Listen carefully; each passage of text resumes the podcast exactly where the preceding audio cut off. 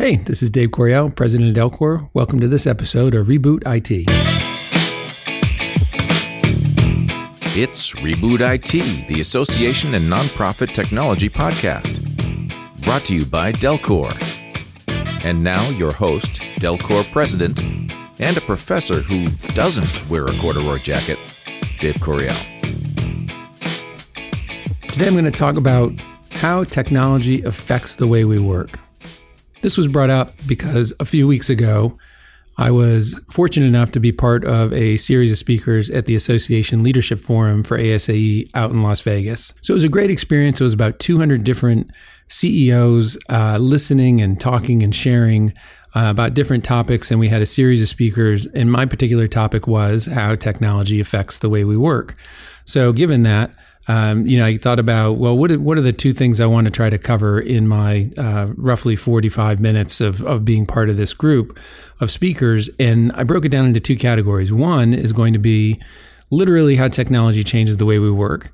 And then two, how technology likely will change the way we work. It was really interesting to listen to some of the questions and concerns I got from the CEOs about the way technology is changing the way we work, and just as importantly, changing the way industry works.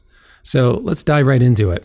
The topic that I really wanted to cover um, as its own kind of standalone topic related to the way technology changes the way we work is just the whole remote workforce right? It offers us a whole new level of flexibility that we didn't have a long time ago, and and I think the technology out, has outpaced our acceptance of what we can do using technology with um, with with kind of respect to the whole distributed workforce or remote workforce uh, question.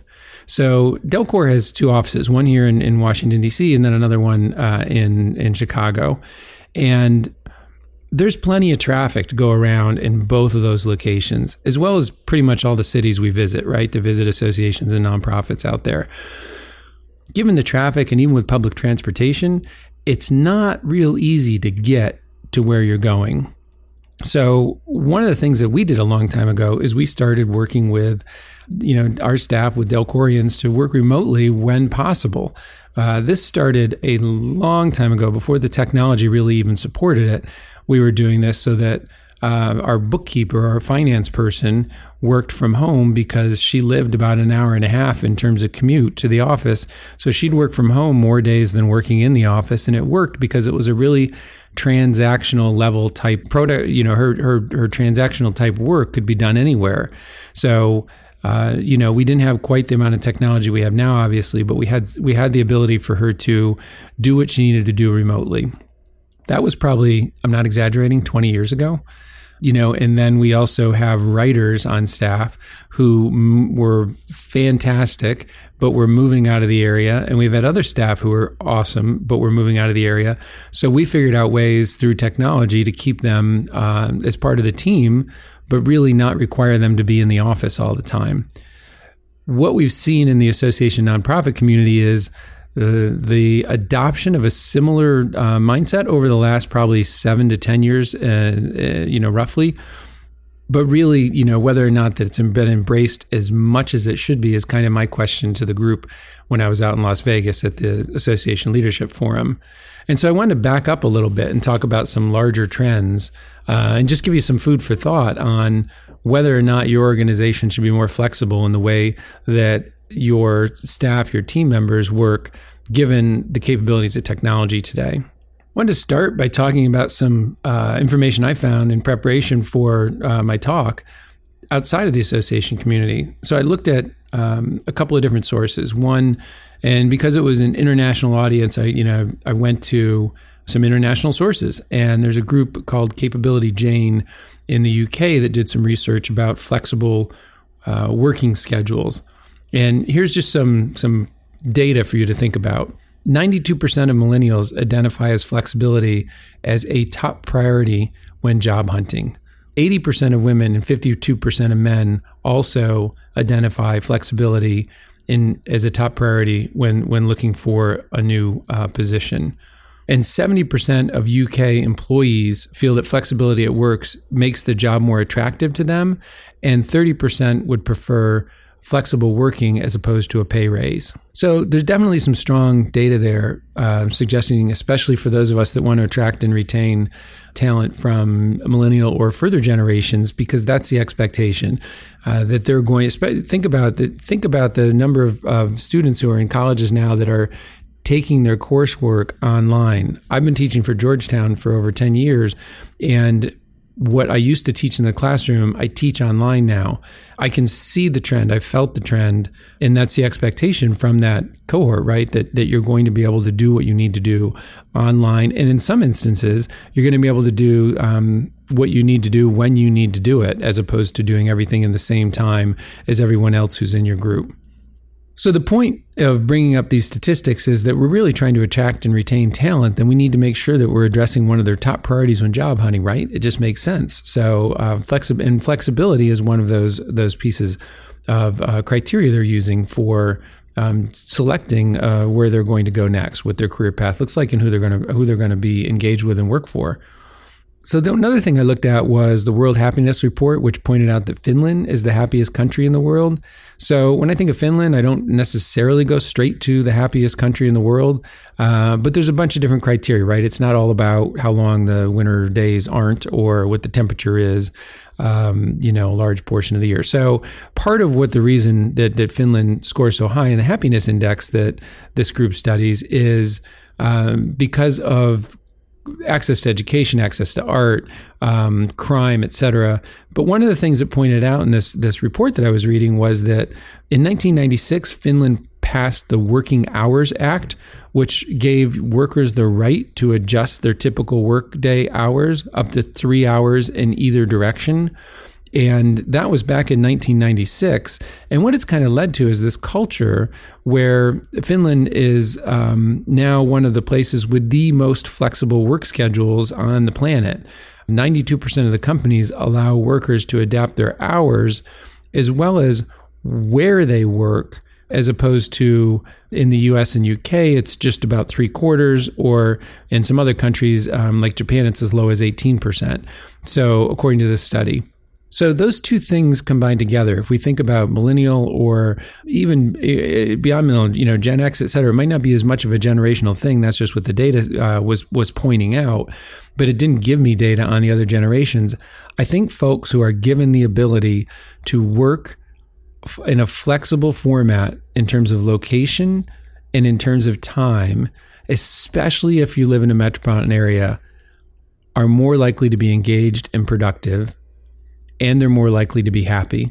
When those two things are put together, combined with the fact that a study that Upwork did of just over a thousand hiring managers, it was really clear in that study that that remote work and flexibility is a big advantage for attracting the talent that your organization wants and needs. So, what needs to be in place for flexibility to really work?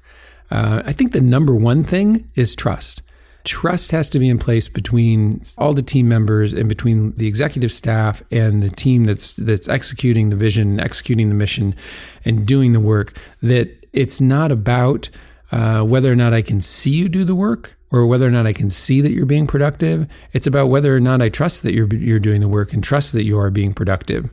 Um, naturally, all positions have some types of indicators for whether or not what needs to get done is getting done. And if you are um, looking at those indicators, it doesn't matter whether someone's doing something behind a closed door in the same building as you, uh, you know, in an office next to you, or uh, at their at their working out of their remote location, whether it's their house or WeWork or whatever. So trust needs to be in place. Another thing that needs to be in place is a clear policy and a decision making tree so that the organization knows what are the rules for those that can work remotely and what's the criteria by which it's determined whether or not somebody can work remotely or have flexible work hours. Uh, one of the things that came out in the study that Upwork did was that uh, of the companies studied, almost uh, 65% of them had remote workers, but around 55, 57% of those companies didn't have a work, remote work policy. So even though the, the, more of the companies had remote workers than not, more of the companies that had remote workers didn't have any policies in place for the remote workers. So this creates confusion. It creates distrust. It creates um, some bit of a bit of anim, uh, maybe animosity towards different um, within different departments or across departments when it's not clear if and why somebody can work remotely, but someone's doing it, but you're you can't in your department because it's not an organizational wide policy. So you know, the first thing is trust. The second thing really is clear, communicated, understandable policies. And that goes both for the decision making criteria, what you can do and can't do in, in terms of remote work, and also what is your responsibility as a remote worker in order to um, take advantage of that. Another thing that needs to be in place is really the communication tools. And this is where I think technology is caught up to the needs of, of this particular capability, right? It was one thing to be able to VPN or use a remote control desktop type application. But now, with things like Microsoft Teams, with um, you know Zoom, uh, you're able to connect in real time much more easily and effectively, just like you're walking down the hall and poking your head in somebody's office. But the communication tools allow you to uh, not only communicate through IM or through video or audio conferencing on the fly, they allow you to share documents, co author documents. So um, the, the technology is caught up to the capability. Speaking of technology and flexibility, one of the things that we're finding is we're helping organizations implement Office 365 and its tool set like Teams and SharePoint Online is that organizations really need to take this in a very systematic way. It's a big shift for the way we work, and it's a big shift in our culture to use these tools the way they were meant to be used. We're finding organizations, some organizations will have things like WhatsApp, Slack, and Teams all running and being used for instant messaging or some form of communication or collaboration, but there hasn't been kind of a uh, really structured approach. So it's kind of an unstructured evolution of what the tool sets are, as well as what the tool sets are being used for.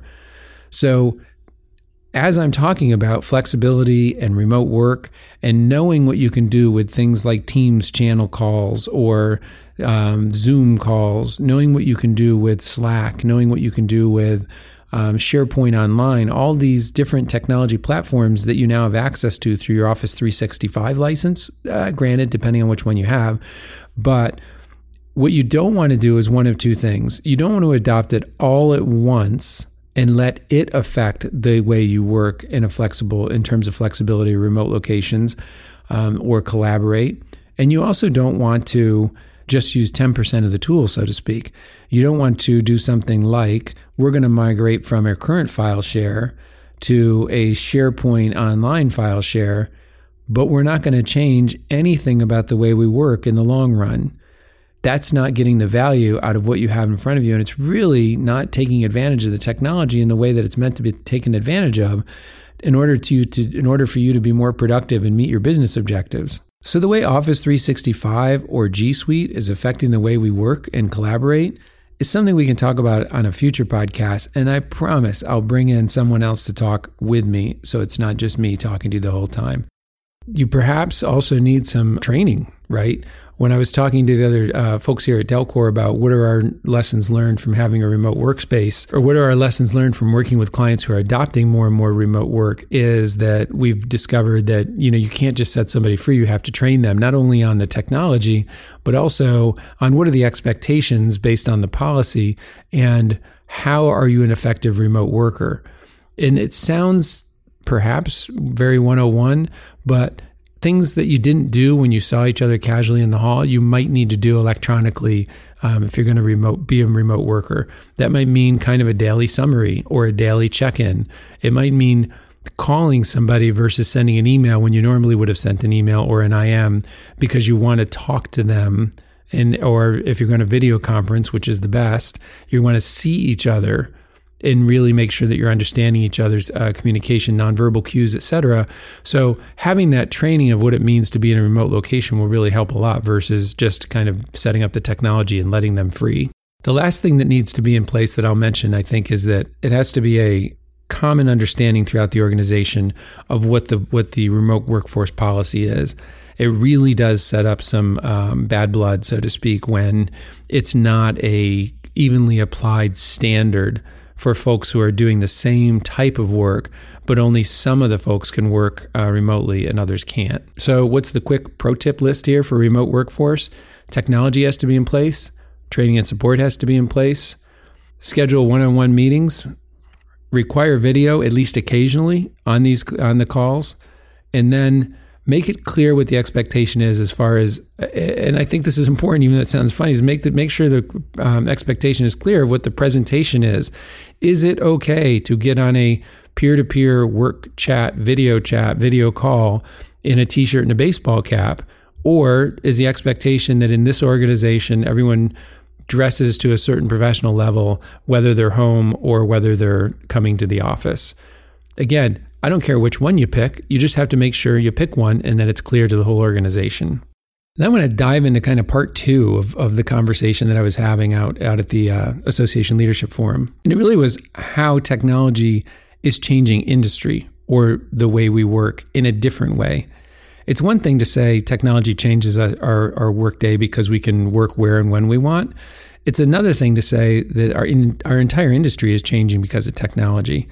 So, one of the things I did is I looked at some studies that were done by Fortune magazine, the UK Daily Mail, and also I looked at some Gartner uh, data, and it suggested that there are certain industries that are most likely to be kind of, for lack of a better term, lost to robotics and artificial intelligence, AI, coming down the pike. And they really were looking at the year 2030 so basically 10 years out, right? As far as when these industries are going to be severely disrupted in their estimation um, based on technology. And the, the industries were, according to these articles um, and studies, were uh, pharmacists, lawyers and paralegals, drivers, astronauts, cashiers and clerks, soldiers, and here's one for you babysitters and then sports writers or other or other type of reporters. So I took a look at that because I thought that was really interesting, and I started looking for uh, a lot. There's a company called Boston Robotics, and they have a lot of really scary videos out there for you to watch on YouTube about how capable robots are. And one of the ones that I found was an AI-enabled robot that is able to hang drywall slowly, but able to hang drywall, identify the uh, studs, identify where the drywall pile is, get a piece of drywall, put it up, screw it in, go get another piece of drywall, put it up, screw it in, etc. That's really different than what we're used to for robotics in a factory, where there's a robotic arm that knows how to pick up a bolt and attach it to something, and that's all it does all day long. Is this mechanical doing the same thing over and over again, versus making decisions like this this um, drywall hanging robot did, because it had to understand what the environment looked like. And it wasn't just doing the same thing, it was applying rules to what it needed to do with the drywall that it had to find and recognize what drywall was to begin with. So that drew some oohs when I showed that and explained that this just isn't manufacturing robotics, this is AI enabled robotics. So one of the things that people kind of laughed at was the whole concept of babysitters being uh, ro- artificially intelligent um, enabled robots. And there are some instances where that's happening in um, areas in, like, for instance, in Japan, where you have shopping experiences where there are robots who will watch the child, and there's a human involved too, but the heavy lifting is done by the robots uh, in in the babysitting area. I also stumbled upon, and I didn't talk about this in Las Vegas, that there's a hotel, the Henn na Hotel in Japan, that has over 100 robots and about seven staff for a 90 some odd uh, room hotel. That your check in, your baggage, um, in your room, there's a, a, concierge, so to speak. It's all uh, robotic stuff. It looked a little gimmicky. I don't think it was quite there from the AI perspective, but the bottom line was things that were traditionally done by humans were being done by robots. The study also was good and it outlined some of the quote unquote safe jobs that are out there. You know, that they don't expect robots, artificial intelligence, and robots combined to take over. And those were along the lines of mental and mental health and addiction therapists, occupational therapists, dietitians and nutritionists, physicians, surgeons, and the clergy. Those were the kind of the short list on things that they consider quote unquote safe professions. But really, I think they're all there's a safe version of these professions. It's just different. For example, take the drywall robot. There's still going to be a need for that industry, for that um, sector, to have the uh, skilled people to maintain the robots and skilled people to run, program, and monitor, so to speak, the robots to make sure that the job's getting done. The reality is, yes, there's a lot of concern, and there's it's it's, an ethical question as much as it is, or more so than a technology question, as to what will we do when we have entire industries like drivers or cashiers and clerks or drywallers being replaced by machines and artificial intelligence robots that can do the job 24 7 and don't require benefits, don't require you know the same um, healthcare. They don't require rest time the way that we do as humans. So what's going to happen to those humans who are out out so or you know out of out of a job based on the robots and the AI taking those positions? So that isn't something I intend to talk about here and now, but it's certainly something that if I was an association exec in my industry was potentially going to be disrupted by this wave of technology, I would want to make sure I understand how I have to position my organization, its members, its suppliers for the future as part of the value I deliver to that particular industry or profession. So, one thing I'd recommend you do is in your annual planning, include some type of external technology SWOT analysis for your industry as opposed to just your organization. And many of you are doing this. I know of at least three organizations where the CIO is focused on external technology as opposed to internal technology. There's a VP of technology that is focused on the operations and management of the organization's technology, but the association CEO is out in the industry, in the profession, working with the members, making sure that the um, opportunities and threats that exist to the profession through technology are being accounted for and they're helping bring the industry along as opposed to trying to resist what is happening because of technology. So, what does this mean for the future? You know, it means a couple things. And, and I'm giving you two really specific ways to think about this. One is the ultra practical how does it affect us today? Right? What's going on with our organization in terms of taking advantage of something like flexibility through technology? What's holding us back? Is it the work we do, the way we work, our lack of understanding of the tools? Is it our culture? Is it we're still stuck in that old school mentality of FaceTime equals productivity as opposed to getting things done equals productivity?